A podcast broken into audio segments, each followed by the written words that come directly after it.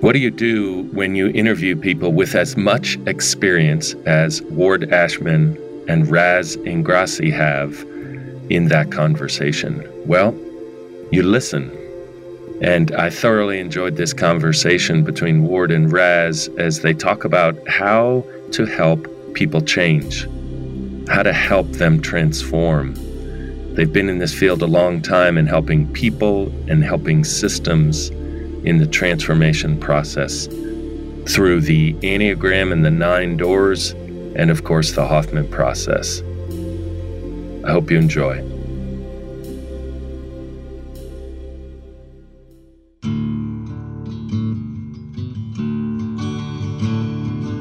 Welcome to Love's Everyday Radius, a podcast brought to you by the Hoffman Institute.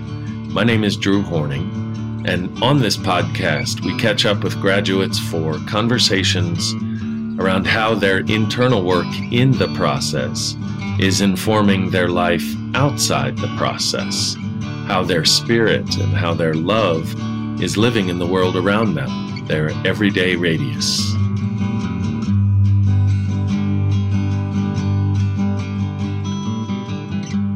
Hey, everybody. Welcome to the Hoffman Podcast. My name is Drew Horning, and it's great to have you. I'm so excited for this conversation today. We have Ward Ashman and Raz Ingrassi. We are going to dig in, so settle in and get ready for a wonderful conversation. Ward is the founder and partner of Trimergence. It's a San Francisco-based management consulting firm, and they have patented the Trimergence Turbo Evolution Culture System. It's an approach that combines a kind of coordinated matrix of self-awareness, interpersonal tools to help leaders and their teams, and entire organizations. They build a business culture that is collaborative, where there are creative partnerships based on the required bedrock of mutually evolving trust, a critical piece. He has a wide range of life experiences, career moves, 6 years living and working in Asia, 30-year professional career as a psychologist and consultant, and has done so much good work. And he's on the advisory board of the Hoffman Foundation. And Raz is a Berkeley graduate and has been an executive consultant and facilitator in the human potential movement since 1972. He's also a Hoffman teacher and founded Hoffman Institute Foundation in 1998. Welcome, both of you, to this conversation. I'm so excited. Thank you, Drew. Thanks, Drew. So let me ask you guys a question. How did this come about that we are having this conversation now in this moment?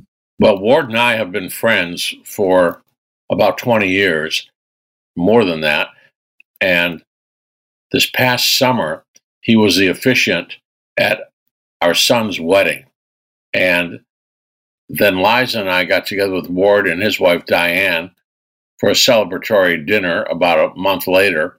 And the idea of drawing the connection between, I'm going to call it the connection between the Enneagram and Hoffman, drawing that out came up in our conversation, and we both became really excited. It seemed to have a ton of energy in it. And so that's what we wanted to do. And that's what we're doing today. Yes. The Enneagram and the genesis of Hoffman really are linked together, aren't they? Well, they are historically, because originally there was a psychologist, a Chilean psychiatrist named Claudio Naranjo. He passed away about a year ago, I think. And he brought the Enneagram to the United States, like 50 years ago or more than 50 years ago. He was a very close friend of Bob Hoffman's. Claudio was working at Esalen. He was a protege of the great Gestalt psychologist Fritz Perls, and Bob Hoffman was involved with that movement back then. And Bob had developed the principles of the Hoffman process starting in 1967. But around 1971, I guess, Claudio said, Bob, we could turn this into a group program, a group process. You don't have to do it one-on-one with people. And it was Claudio's initiative, and they began collaborating. And the first Hoffman process was done at the Berkeley campus near the beginning of, in the spring of 1972. So that, in only a few months, that's 50 years ago.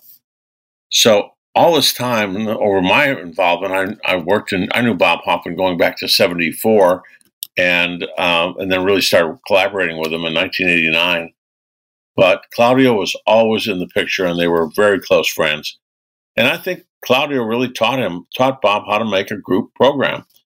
He was the initiator of that. So in a very real sense, Claudio was Bob Hoffman's chief collaborator in creating the Hoffman process. And so the Enneagram is in the middle of all this, or we could say in the background of all this. Well, I'm going to actually defer to Ward to talk about what the Enneagram is and how it relates to all of our work, our transformational intentions. But Ward, why don't you talk a little bit about how you see the Enneagram? What is the basic concept of the Enneagram, and what is your interpretation of it? So, Raz, you outlined how Claudio had brought it here to the U.S., and I would say that California was really the birthplace of where the Enneagram had really taken hold. And so for me, I'd lived here in the 70s, and I came out here in the early 90s, and I'd heard about this, and I had a friend who was using the tool, and I had gone from being a clinician into doing consulting work in business. And so what ended up happening is that the Enneagram is such an extraordinary system that helps people establish a much more profound and rapid self-awareness process, and also an awareness of others. And so in a business environment, because of the focus on teams, collaboration, trust, community, the Enneagram was like this natural tool to use as a way to help our clients really connect with each other and build that evolving foundation of trust that you talked about earlier, Drew, which is so critical to any kind of collaboration or business environment or literally any human relationship. And so I just saw the power of this system being able to help people essentially have a map or a schematic, both of their own state of being and various patterns. And the pattern theme is where we have the interface with Hoffman, which is realizing that these patterns, where do they come from? What's the impact? How are we conscious of them? What do we do with them?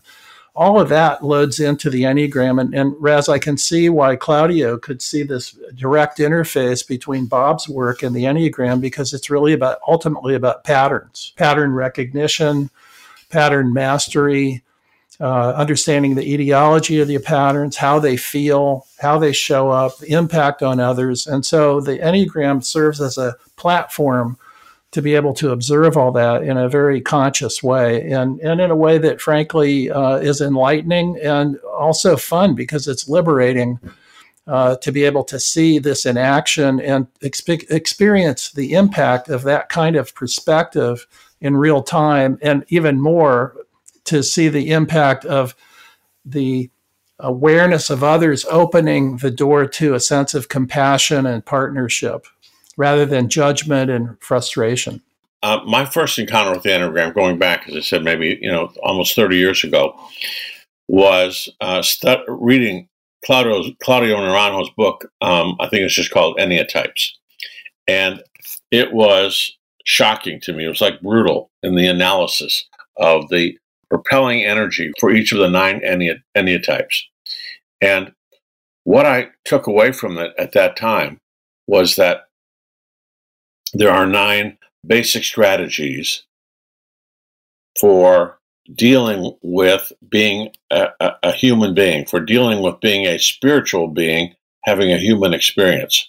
And yet, as I spent more time with the Enneatypes and studying it and talking with people who had really devoted a lot of energy to studying the Enneagram and the Enneatypes, it looked more and more to me like they were boxes that people were in. They were almost jail cells. And people would justify behavior by saying, well, I'm a 4 or I'm a 7. And that's why I was so fascinated with you and what you in your work, Ward, because the name of your book is The 9 Doors. So instead of looking at them as 9 boxes, you look at them as doors. And I'd like to ask you to talk a little bit about that. Why are these, what is that? It's almost a transformational reframing of the Enneagram itself. And I'd like you to elaborate a little bit on that. Thanks, Raz. Well, I'll tell you how that evolved is, and again, it's because I was working, I am working in a business environment where people are looking to figure out how to grow quickly, to contribute, to succeed, to build relationships, versus more of an inner focus or introspective orientation, such as a spiritual seeker. And so what I ended up realizing is that the type or box model and the way that the Enneagram had been positioned was not inspiring to people in business because it focused on, you know, what was wrong with them in simple terms. And then it led into that theme that you talked about, Raz, which is I'm a type and therefore this is who I am. And I realized that I couldn't really bring those books or that model into these business environments. And so it led me to kind of go out in the desert, quote unquote, figuratively, and figure out another approach that would be inspiring, inviting, and make sense to people right away. And so as I went through that experience, I realized, oh, these are actually doorways into this amazing system of the human experience. So in a nutshell, the idea of the type, I realized, was ultimately confining, one. And two is it didn't inspire business people who wanted to grow quickly and collaborate as quickly as possible rather than to go into a kind of an introspection of what was wrong with them. And so what it did was it inspired me to go out and find a new way. And that actually was an amazing and hugely rewarding journey because it helped me really establish a direct relationship with what I call the spirit of the Enneagram. Because for me, one of the ways I'll frame the Enneagram is physics of consciousness. In other words, it's real. And once one learns the model and can see this amazing diagram in action, then it becomes, rather than something separate or third party, it actually becomes a living experience. And that living experience of the Enneagram is essentially a living experience of the human community in action. And once I started to feel that and realize, oh, this isn't just a model, this isn't some academic tool, this is actually an entree into an experience of this physics of awareness and consciousness. And it's actually a teaching environment. Once one enters in, then the learning becomes intuitive and ongoing and lifelong. And that learning comes from this, what I call the spirit of the Enneagram. And so with that, it's almost like the spirit guided me to see, oh, it's not about a type, because a type is kind of a model from, let's say, history, psychology, etc. It's really about an entree into the entire human experience and realizing that we're part of everyone, that we're all connected, and that through that we can learn about ourselves as a way to even more effectively connect and learn about others. Ward, when you talk about that, I have this image of doors swinging both ways so that you can learn about others by entering the doorway of their type. And it's that community built on the entryway in and out of the types. Is that part of what you're talking about? Yeah. So this is what we're doing right now is so valuable because, yes, it's about ourselves, which is, to me, what you're saying is the door swings inward. And it's also about others, which is the door swings outward. And it's about others joining in to us as we open our door to them. And I think what's really elegant is that you were using also the word type. And so what's ended up happening is that when people think of the word Enneagram, they immediately think of the word type. And so it actually creates a mindset that takes the model into that earlier approach that Raz was talking about. So that's why, and it's funny and it can be challenging, is I use the word doorway and not the word type for that very reason. And even though the vast majority of people are so committed, or let's say habituated to the concept and the word type, that it brings the Enneagram back into that more one-dimensional typing system. Or another complicating factor to me is the idea of personality types. And this was another awareness that I had.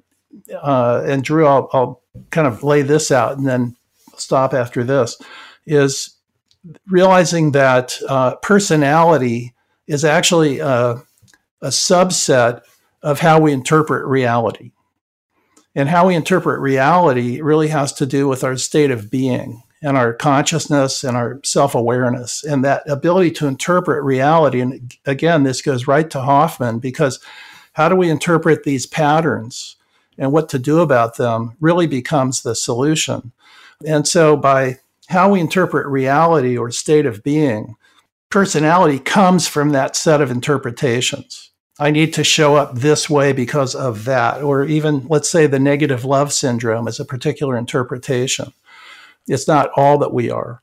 And so, therefore, personality and type has become the platform for how the Enneagram is presented in a public environment now. But in my view, it actually misses the real juice in the Enneagram, which is consciousness and state of being, and observing how those interpretations translate into these personality patterns, and not seeing ourselves as a personality, but seeing ourselves from a state of being perspective. And Ward, when you say state of being, I think that's synonymous with what probably people in Hoffman would understand as spiritual being. In other words, my beingness is also another word for my spiritual self. Yes. Yeah, that part of us that is everything. Right. And so one of the things that I love about the Nine Doors is that it celebrates diversity. And it gives me, as Drew was just talking about, gives me access to myself and to others, and gives others access to themselves and to me. And there's that, actually, e pluribus unum, out of the many, one. And this is something very similar to what happens in the Hoffman process, where everyone, there's, a bunch of other people in there. We're all different. We don't know each other.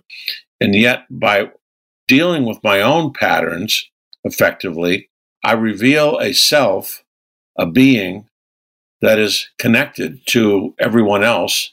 And they're doing the same thing. And suddenly, by the end of the Hoffman week, we're connected to each other, and they're as if you've known each other since fourth grade or something. And, we're just really close with each other in a way that's inexplicable, but very, very real.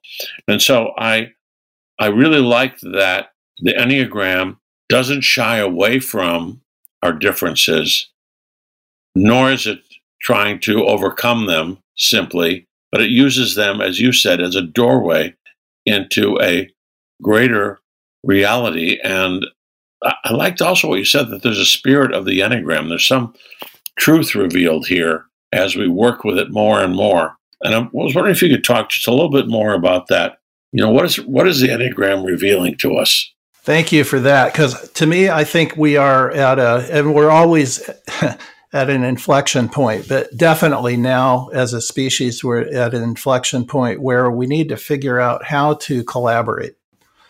And the collaboration, and this is basically, by the way, fundamental to what we do in a business environment, is people have to collaborate in order to create teams that can drive whatever the result is that the organization is looking to create.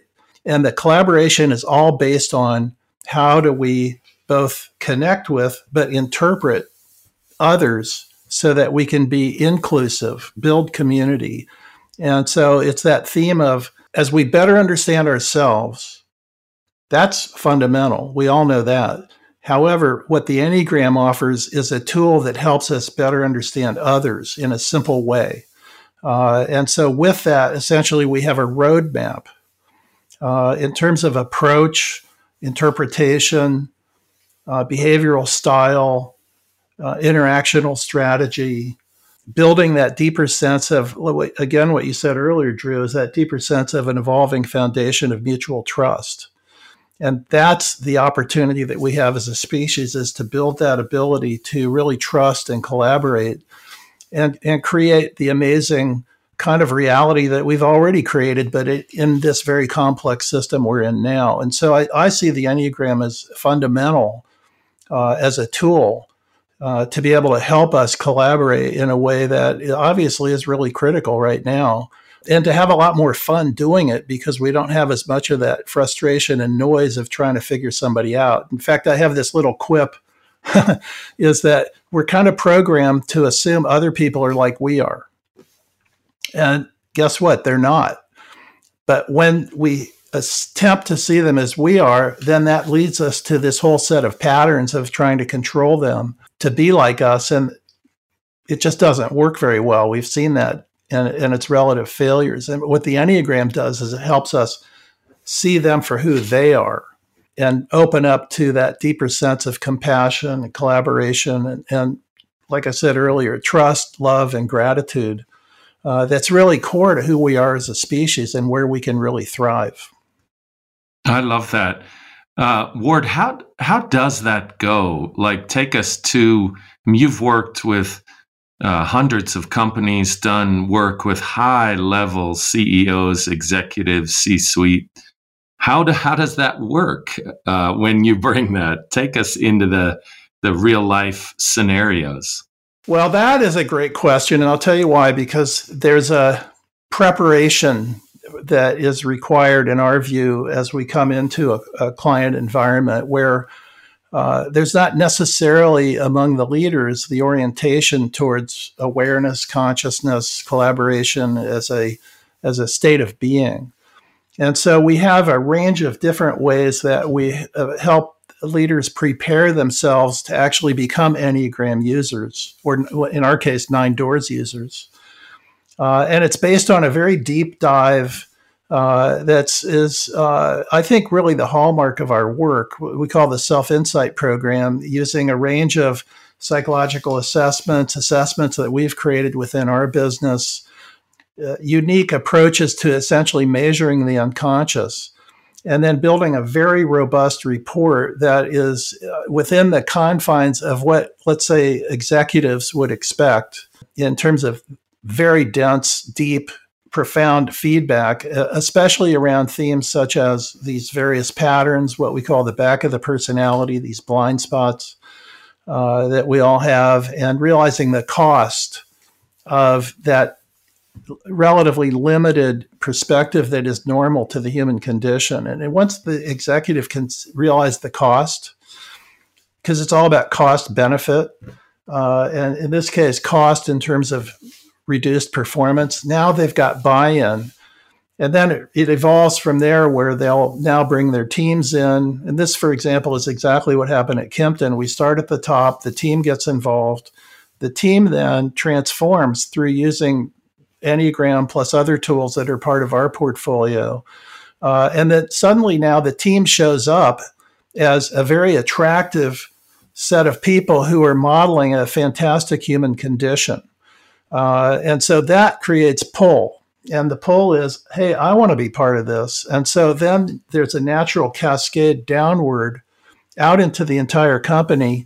And so, for example, with Kimpton, which is such a wonderful business and culture and also platform of how we've developed our system, is then we can build a train the trainer system, even using videos of those top leaders talking about where they fit in the Nine Doors and what they've learned. And it really inspire everyone to want to be part of something really amazing and transformational within a business environment, which makes it even more compelling, because now it's like, I can be my full self at work, which is everyone wants. And I can have fun learning how to interact with all kinds of people. And guess who's the biggest beneficiary is my family, because I can take everything I've learned at work and bring it home. And that's where it even becomes more fun, because then especially the spouse is usually not surprised when they learn about the Enneagram, because it's like, Well, I kind of knew that all along. I wish you would have listened to me before, but guess what? Here we are. Let's use it. And so it's almost like a fantastic conflagration of fun and joy and discovery that becomes lifelong, it becomes infectious, viral, and just a wonderful way to be alive together as a community. Ward, there were a couple of things you said that really spoke to me. One was that people don't have to leave themselves at the door. They bring themselves into work. And it's a celebration of diversity and different types of people at work. You can actually be who you are at work. In most cases in corporate America, you're asked to check who you really are at the door, and then you can put that person back on when you leave. But while you're in the corporation, you have to not be who you are. You have to conform. And what you're really talking about is creating a culture in which who people really are is allowed to flourish. And that seems to me the most attractive thing we ever encounter is someone who is utterly themselves, who is really willing to be out there. And I remember going to the Kimpton hotels over the years and seeing how this culture had shifted to that. And it was amazing. Kimpton culture was truly an amazing culture and greeted by and served by people who were totally themselves and therefore connected to me as a guest. It was just there. I like that. And I want to comment on one of the things. You talk about creating trust with teams. Stephen Covey Jr., the son of the famous author, wrote a book some years ago called Business at the Speed of Trust. And he talks about in there that if you're skillful at creating trust, business moves much faster and much more efficiently. And I was thinking that inside of Hoffman, when we do the Hoffman process, people come into that state of trust with each other. And also out of your work, they move into that state of trust. And just what how essential trust is, fundamental. It's fundamental to feeling great, to being productive yourself, and being productive with other people. I don't mean productive in the sense of like efficiency, turning out widgets, but full expression of self. Well, there's several points you made, Raz. One is what can be done in a business environment such as Kimpton, which is a fantastic case study. And by the way, Kimpton went from a little company X decades ago to now being, I think, number 8 or 9 in the Fortune 100 best places to work. It's been on that list for years for one reason, the culture and the people. And essentially the key driver of the Kimpton culture is being one's best self. And the Enneagram or 9 doors in our case is really the driver to best self because, again, through the doorway model, we're entering into the entire experience of who we are as a human being and how we can be at our best and translate who we are into a gift, into the best self we can possibly be. And when people are inspired to do that, then they show up like they did with you, Raz, because there's nothing like that. Everyone wants that. And then I think the second point is, yes, this is happening in business, but even more, this can happen throughout our entire community of human beings, is that trust. And I would add the last piece is, to me, the formula is even more powerful than trust.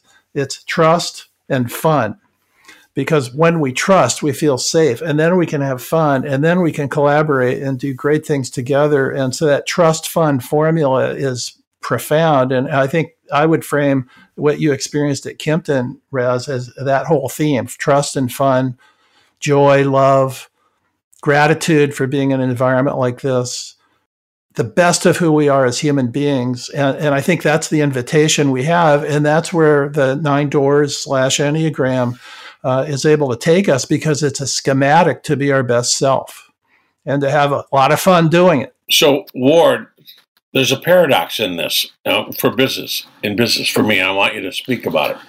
The paradox is that business wants people, generically, business wants people to be their best selves so they can make more money. There's a quality about it, like we're going to manipulate you into being a fake best self so we can make more money. The Kimpton example, and I knew Bill Kimpton very well. He was on the founding board of the Hoffman Institute Foundation.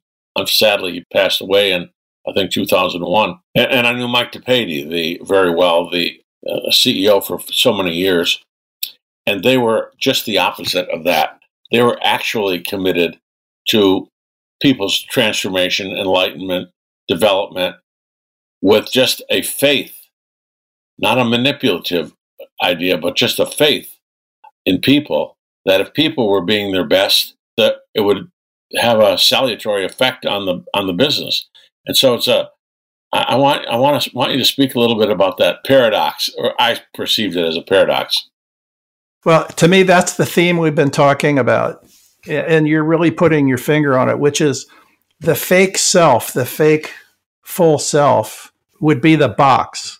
And so if you think about classic business training, it's about buy the book, standard operating procedure, wear the right suit, you're in the box. And that model, which I would say is more of an authority-based model, is a model that certainly has been around. It's a mechanical model. And yet, over time, that model is starting to erode because, one, it's not fun, and therefore not sustainable.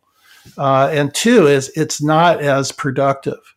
And so this is, again, where the Nine Doors Enneagram comes in, is that once we can implement a tool to help people realize this much broader opportunity that we have to collaborate and have fun within an environment where that's being modeled from the top down, which is the absolute critical piece of all this, then you have the opportunity to be at our best as a human being and as a species and as a team and as a company, and that people feel that, because what we have now, and to me this is core to a successful business, is what is the experience? What is the customer experience?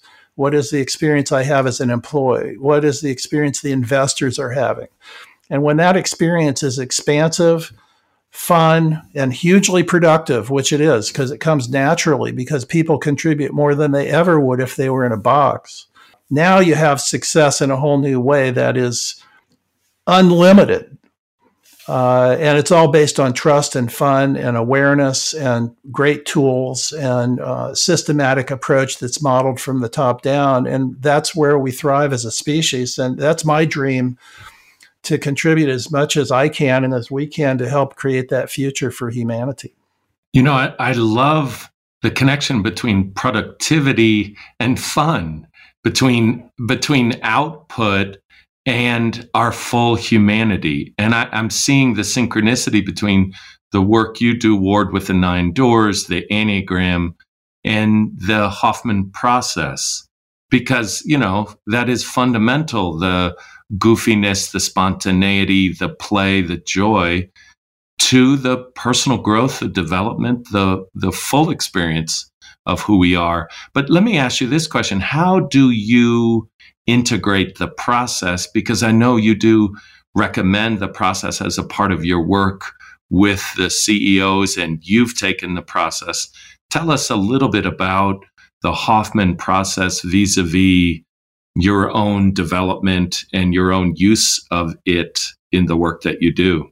As a graduate, and just for the fun of it, certainly the process, the Q2s, the ongoing relationship with Raz and Liza and the team, and the honor of being on the advisory council, which is just amazing to be part of that among the luminaries. It's a real honor right here to be part of this mission, the Hoffman mission. So I'll start with my origin story of my own process. And this was, and we had some fun with this earlier, that mine was in Boulder Creek. So it was a rented space way before White Sulphur Springs. And now, as I'm so excited to see where Hoffman will grow going forward. But once White Sulphur Springs came on board, then I was doing my Q2s there. And that was just, obviously the Hoffman experience. However, when I did it in Boulder Creek, and I'll name her because she's had a huge impact on me, lifelong, Barbara, the amazing teacher, whom I'm sure many people know. Barbara Comstock. Barbara Comstock, thank you. Thank you, Barbara. So I was very vulnerable, very scared. I think I came into the process ready to open up, but still resisting opening up. And I had a lot of stories about myself that I would tell to other people that could, you know, present me in a positive light. And I have an interesting background. I would spin that up. And little did I know that it was actually a state of grandiosity as a cover-up.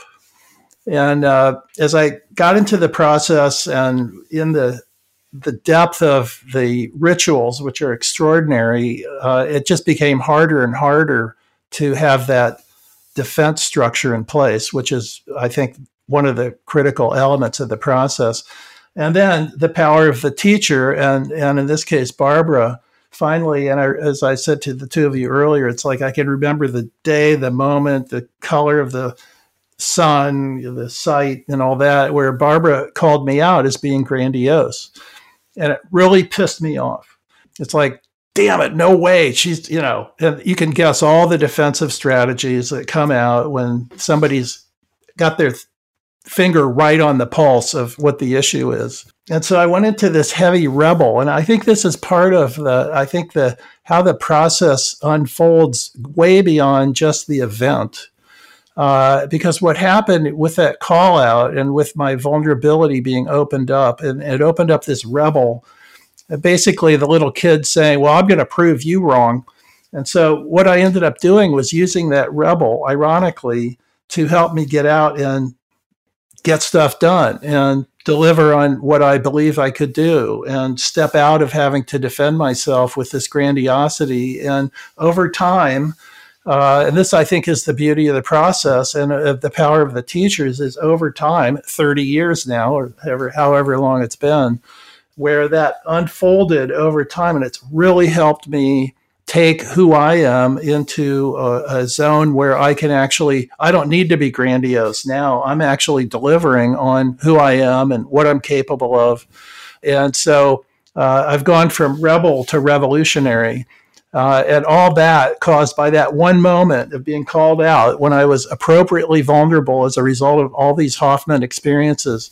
And now it's unfolded over a whole 30-year period to being here with the three of you, or the three of us, and celebrating accomplishments I've made that have taken my capabilities into reality. So there's a Hoffman story.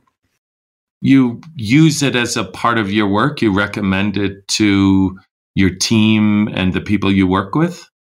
Yes. Yeah. So my business partner is a Hoffman grad, has been for years. We refer people to Hoffman. We talk about Hoffman.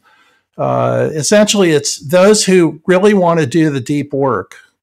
That's where we send them. And obviously not everybody is ready for that, especially in the environment we're in. But my kids have done it, and I've got three, two have done it. I want the third. I'm going to figure out how he's going to do it. What can I say? I'm a believer. And Raz, did you want to jump in? Well, a couple of things I want to say is that there are times when I have had a student in the process. I remember one in particular, and I did coaching with him for about a year after the process, and he had founded a very powerful, billion-dollar-a-year company, and that was doing amazing things in the world. And I reached a certain point where I realized he was healed. He knew he was healed. And now he wanted to figure out how to apply Hoffman in his company. And I said, I want you to talk to Ward Ashman. And so Ward has helped that company grow and prosper, much as he did with Kimpton. And that's a wonderful thing, too. So it kind of goes both ways. And I'm really thrilled about this conversation because we talked about how 50 years ago, Bob Hoffman and Claudio Naranjo, Claudio representing the Enneagram, Bob Hoffman representing the beginnings of Hoffman process, how they collaborated. And in the beginning, in the spring of 1972, which in a couple of months will be 50 years, collaborated to do the first Hoffman process. And there is, I think, a spiritual infusion, if you will, going between these two ways of knowing that is enhancing each and both. And so it's really fun for me to think I'm standing in that tradition as we look forward to the next 50 years and talking with Ward, who has had a transformational perspective, on the Enneagram. Even as we here in Hoffman have worked really diligently to stand in the tradition, to stand in the lineage, to be lineage holders of what Bob Hoffman brought forward. And that doesn't mean doing each and everything the way Bob would do it, but to evolve and create, because we're standing in the place that it comes from. And I love being connected with these two living traditions. And that's become really clear from our conversation today. And I think it's an honor for Claudio and his spirit and the influence that he has. Even though it's called Hoffman Process, it's so valuable to see Claudio's influence. And now for us to be able to make that connection right now, Hoffman, Enneagram, Claudio, Bob, and honor this amazing, not just history, but this unleashing of amazing opportunity and tools and perspective and processes to really help us, ourselves and our families and our companies and our world. I agree. Yeah, it is beautiful. It's wonderful to be in the place we are, being able to help shepherd this forward. Yes, integrative. Yeah, that's part of what I was going to say, to see the evolution of it, that it's not just, it's both holding to the original intent of Claudio's work and Bob's work, and yet also advancing it and taking from the types to the doors, the 9 doors. And when the process was rejuvenated about 10 years ago, going from 8 days to 7 days, and tweaking it to keep up to date and to continue the growth of the work itself. Yeah, and to celebrate these two ways of knowing that draw followers from every spiritual and psychological lineage, whatever anyone's background might be. Hoffman works. I think the same can be said for the Enneagram. I like the idea that we have a grasp on something that's profoundly human. And it's not something, there's nothing to believe in, either with Hoffman or with the Enneagram, but rather there are ways of knowing yourself and others. And there's a key that kind of unlocks, what do they call those things? We have a master key, skeleton key, is that what it's called? But there's a key that unlocks all the doors. So I really like that these two ways of knowing are not about belief, but they are actually about unlocking, unleashing human knowledge, human energy, human love, potential, intelligence. I like to say that love is the most powerful and intelligent force in the universe. And so far, I've been proven right about that in my own life. But I think we all sort of inherently believe it. And Ward, I want to ask you, because I know Hoffman unleashes love, this free, open, loving, spontaneous self. And I've heard you allude to, but never use the word, I don't think, love so far. And I'd like to ask you to talk a little bit about love and the Enneagram. Love in the time of Enneagram. Tell us about that. Well, I think there's two themes. One is this beautiful integration that we've just talked about between Hoffman, which is this deep work to access that love for ourselves and others, and bring it into the world. And then the Enneagram, 9 doors, being able to take that love out into a community environment and I would say deliver the love through compassion and through awareness and through, frankly, the skill to be able to, as I said earlier, interpret each other accurately, what causes people to show up in a particular way Why do they have these set of patterns? Why do they use this language? What is their natural style that can be irritating to me? Why is that irritating? All these subtleties that we have as we're out in the community and this process of interpreting each other and, frankly, for the most part, misinterpreting each other. That love, to me, is delivered through the compassion of being able to realize, oh, I get it. They're doing this because, and that's because of their wiring.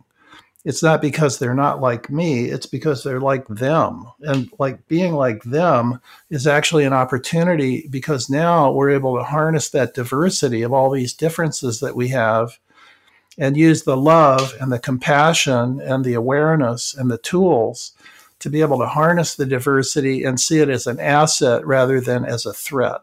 That's where the unlocking the love becomes the driver for building community, and that the tool of the Enneagram is just a fabulous way to bring that out into all these network of relationships. And so going back to Bob and Claudio, how elegant is it that now that we're talking about the etiology of the Hoffman process, we're looking at Bob going deep into that intrapsychic realm, that deep psychospiritual essence, and Claudio coming in at the same time, offering the tool of the Enneagram and the pattern recognition that came from his use of the Enneagram. And now here we are 50 years later, integrating the two into this opportunity to take the insight of what the Hoffman process and the profound experience is out into the action plan to build community with compassion and love.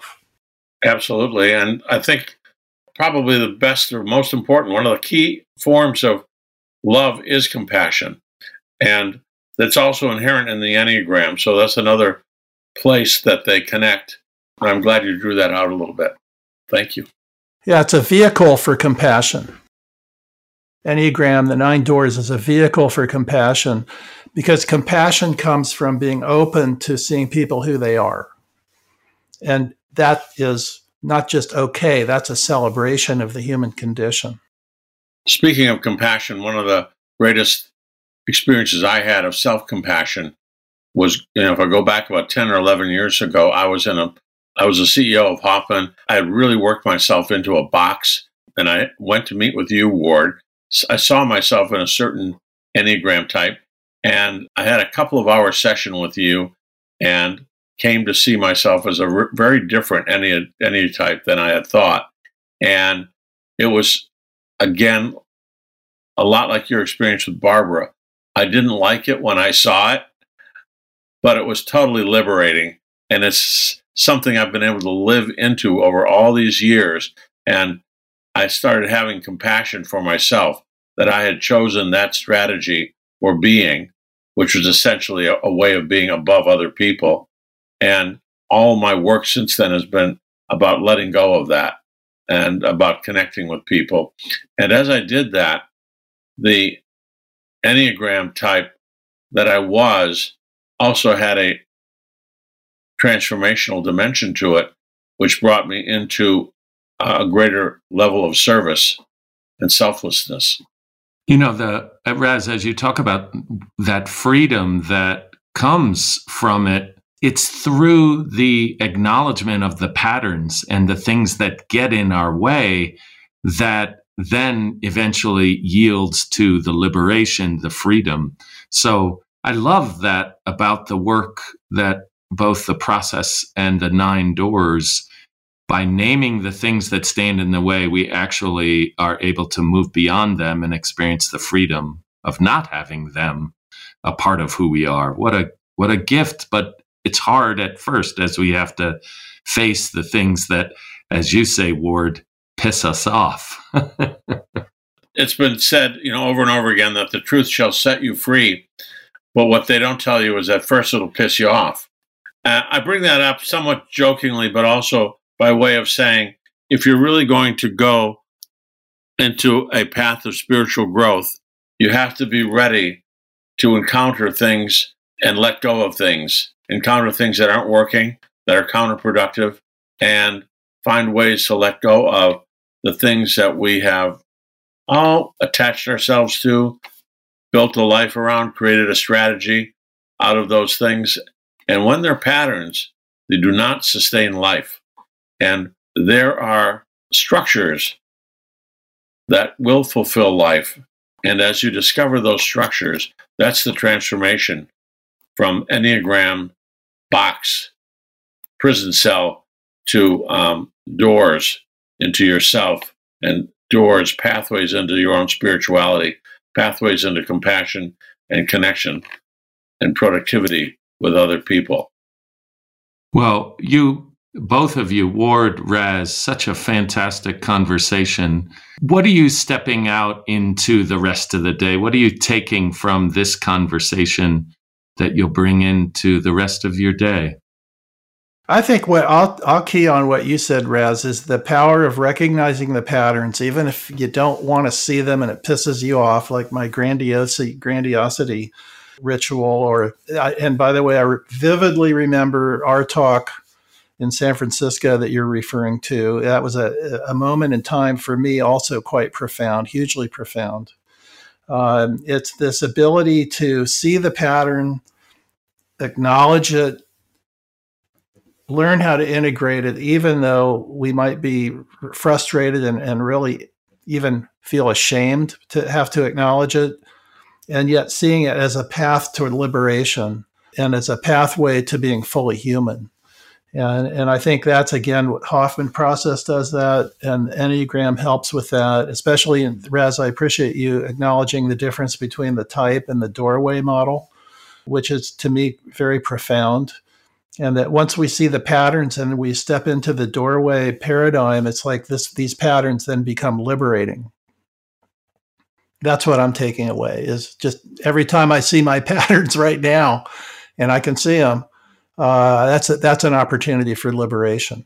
And for fulfillment, because it's like in the Hoffman process, we turn over all these rocks, if you will, and they all have the names of patterns on them. And so we're trying to get rid of all those patterns and transcend.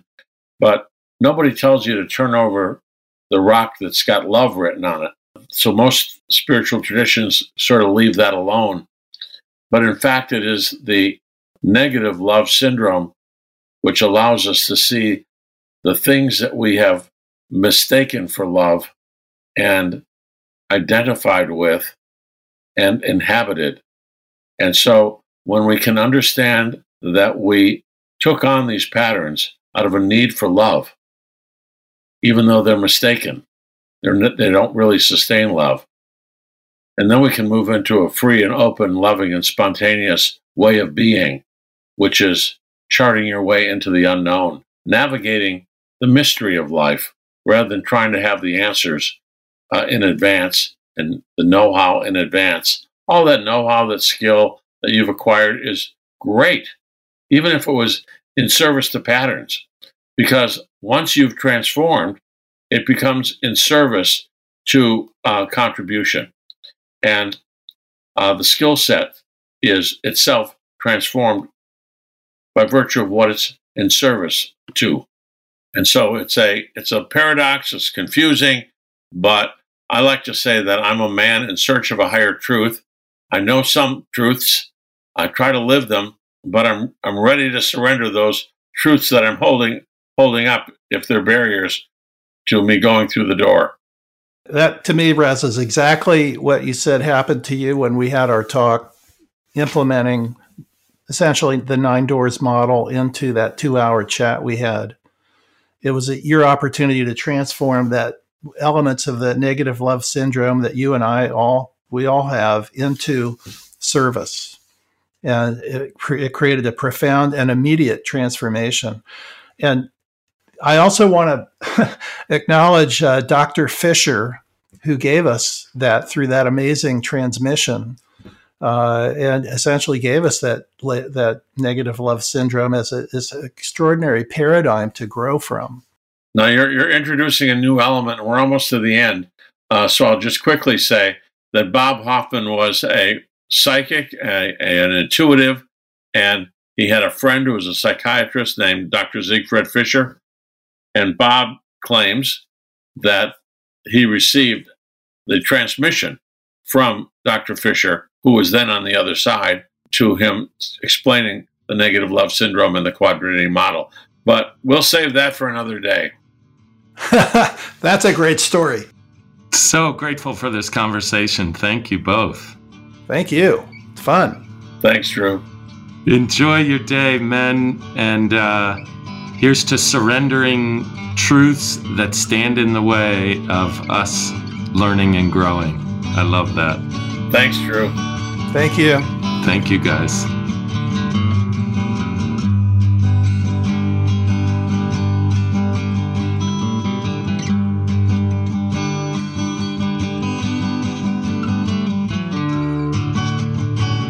Thank you for listening to our podcast. My name is Liza Ingrassi. I'm the CEO and president of Hoffman Institute Foundation.